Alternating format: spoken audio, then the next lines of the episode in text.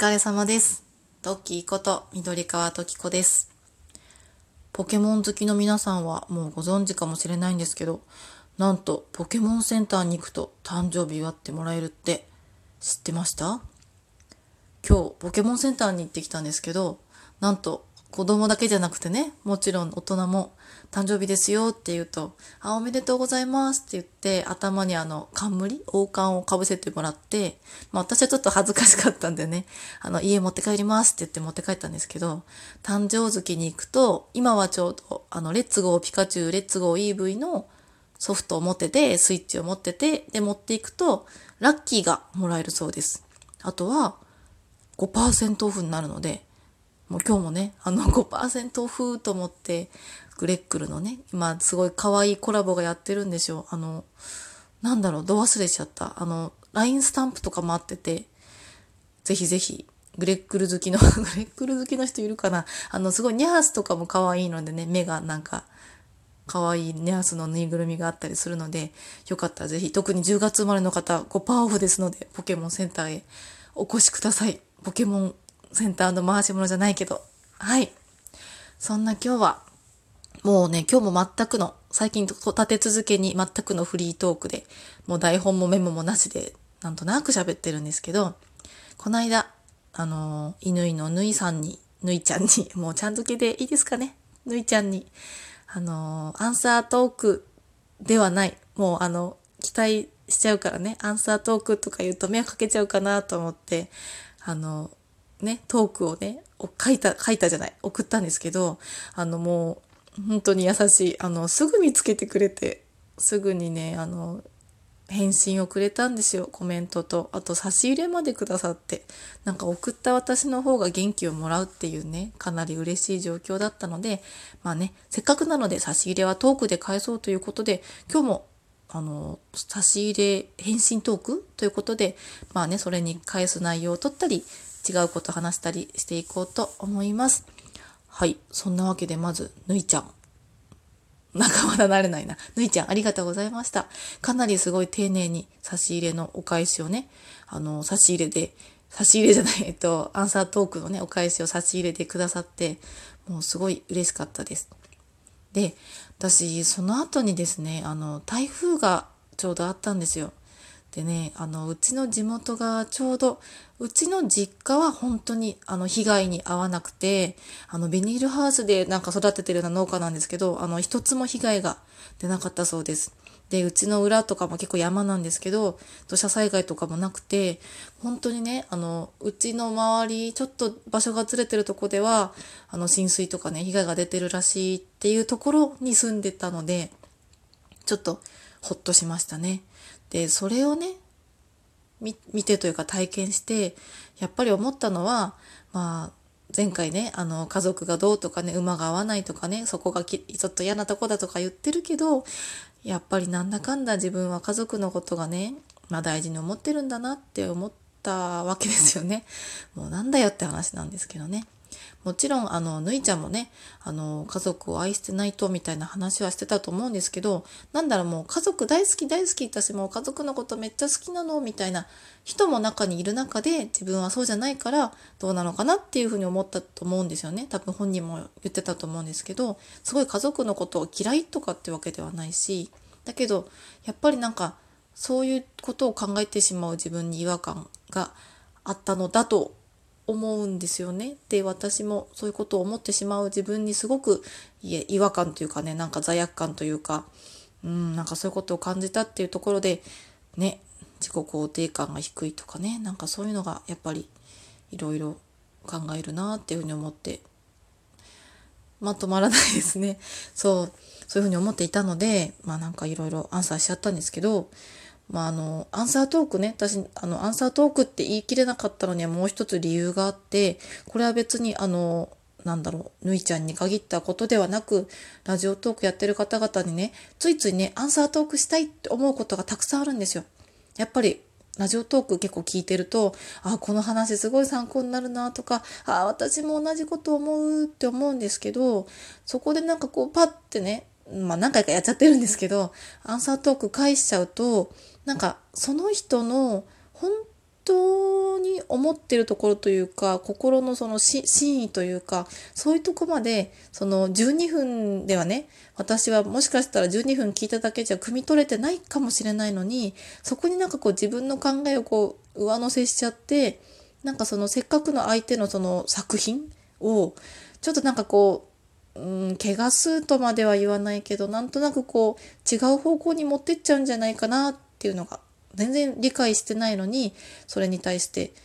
なんかコメントとかねトーク取るってなんかちょっと違うのかなって思ったりもしてた時があって。でもちろんねほらニュースとかね世の中みんなそういうニュースとか例えば仮面ライダーもそうですよね。仮面ライダー見てそれぞれまあ好きに感想とか言い合ってるので全然いいと思うんですけど私なんか結構気にしいなとこがあるんでなんかこれって本人の意図とずれてるかなとか私本当のところまで思う多分見えてないしなとかって思うことがあるので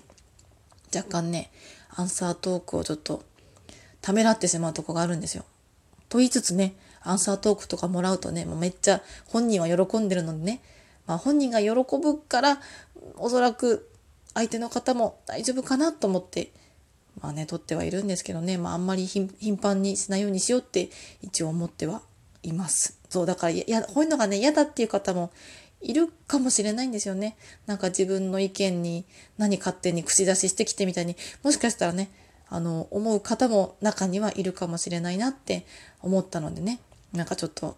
なかなか難しいなと思ってます。そうなんですよ。私結構そういうとこって多くて、なんかこうラジオトークやってると、いろんな壁にぶつかりませんか？皆さん。あの、もちろん私はね、まだラジオトーク始めて1年も経ってないのでね、まあ、長くからされてる方はもう、そんなあったよって思うかもしれないんですけど、なんだろう、最初の壁は、うーん、疎外感を感じるみたいなとこでしたかね。みんなが結構仲良くツイッターとか、あのー、ね、ラジオトーク上でも、まあ、コラボとかやり取りしてるのを聞いて、ああ、私ここ入っていけないなとか、なんかちょっと思っちゃったりした時期もあって。で、結局、まあ、誰も聞いてないよ時期ですよね。その、初めてしばらくは、ああ、私のなんて誰も聞いてくれてないし、いいねなんて押してもらってないし、とかね。まあ、最近結構皆さん流し聞きされてるっていうのが分かったんでね、まあ、いいね押されてなくてもなんとなく聞いてくれてるのかなとかね、コメントを後からもらったりして、ああ、聞いてくれてたんだ、とかね。まあ、全然毎回じゃなくてもね、もうなんか30回に1回とかでもね、聞いててくれたら、ああ、なんか聞いてくれてるんだ、あの人が、って思って嬉しかったんですけど、なんかそういうのが分かるまでって、なんかね私やってて意味あるのかなとかまあもちろん自分の趣味で自分の好きで始めたことだけどやっぱり反応もらえると嬉しいししかもねなんかコメントとかねツイッターとかでねなんかいろいろやり取りがあるとまた嬉しくなったりしてだからもしなんか最近始めたばっかりでまああんまりないと思うけど、たまたまね、私のトークをポチッと再生してね、ここの8分まで聞いてくれた人がね、もし今そういう悩みを抱えてるとしたらね、なんか多分6ヶ月ぐらい続けてたらね、どっかでね、こうポッとね、聞いてくれてる方がいてね、あの、聞いてますよって言葉もらって元気になって、なんかコラボとかしてね、なんか、すごいラジオトークってあったかいとこじゃんって気づくところが多分絶対あるはず。それがね、1ヶ月で来る人もいれば、もしかしたら1年の人がいるかもしれないし。私も最近ね、そのコラボとかかなりさせてもらってて、もうすごい嬉しいとかありがたいとかね、あの、すごいやる気に満ち満ちてる反面、あのね、なんかその プライベートのね、自分のその、もちろんし、日々のね、仕事と、まあ、子育てとね、どうやってラジオトークの時間作ろうとかね、こうやって、あの、ぬいちゃんへのトークもね、もう私結構、結構変なとこで真面目なので、もう真剣に返したかったんですよ。こんだけ、あの、丁寧に、こんだけ、ね、あったかいね、メッセージをくれる方になんか適当にありがとうだけで終わらせたくないし、と思って。そう思ってたらね、もうなんか、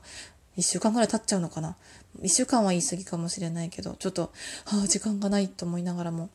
ね、ちょっとそのバランスが大事ですよね。あの前、あの、ゆとぼうも、勝手にゆとぼうって呼んじゃったんですけど、ゆとりフリーターさんもね、あの、番組のね、その配信のね、バランスが大事だって、そのネガティブとポジティブの、そのネガティブに、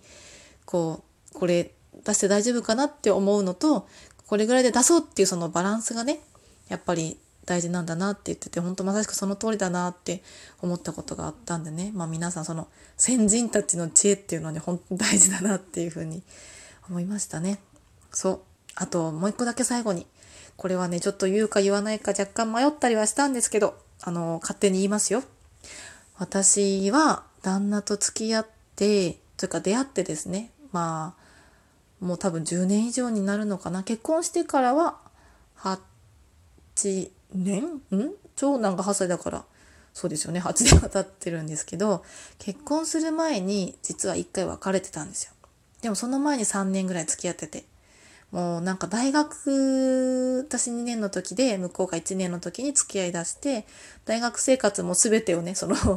あのお付き合いしていたのでまあそのまま結婚するんだろうなって思ってたけどまあちょっといろいろねあのここではあの深く語らないんですがもろもろありましてまあお別れしてでまあなんかねどうしようかなみたいな感じだったんですけど結局よりを戻したんですよ。でその時はね周りにすごい反対されたんですよ。一回別れたやつと付き合うなんてとかね。でも結局結婚してね子供も3人いてねこうやって幸せにやってるんでね。まあなんかご縁があったらその縁があってつながってたらなんかいつかこう元さやに戻るというかね。やっぱなんかそういう縁ってあるのかなってなんとなく思い出してました。だからどうってわけじゃないですよ。なんか誰にどうこう言いたいとかっていうわけじゃないって言っときます。そう。なんかこういうね、無責任なところがね、あるんですよ。私もね、ごめんね。でも、そうそう。私はそんな感じで元さやに戻ってね、今幸せになってるんでね。まあわからないですよね。人生どうなるか。もうみんなに反対されましたから。唯一、美容師さんだけがね、いや、それ元に戻ったら結婚やね、なんて言ってくれてたのでね。まあいろんな人にね、いろんなこと言われるかもしれませんが、自分がそうと思ったらそうでいいと思いますよ。何の話だって感じですが。ああ、なんか適当になっちゃったかな。でもこれぐらいでね、出しときましょうかね。皆さんお疲れ様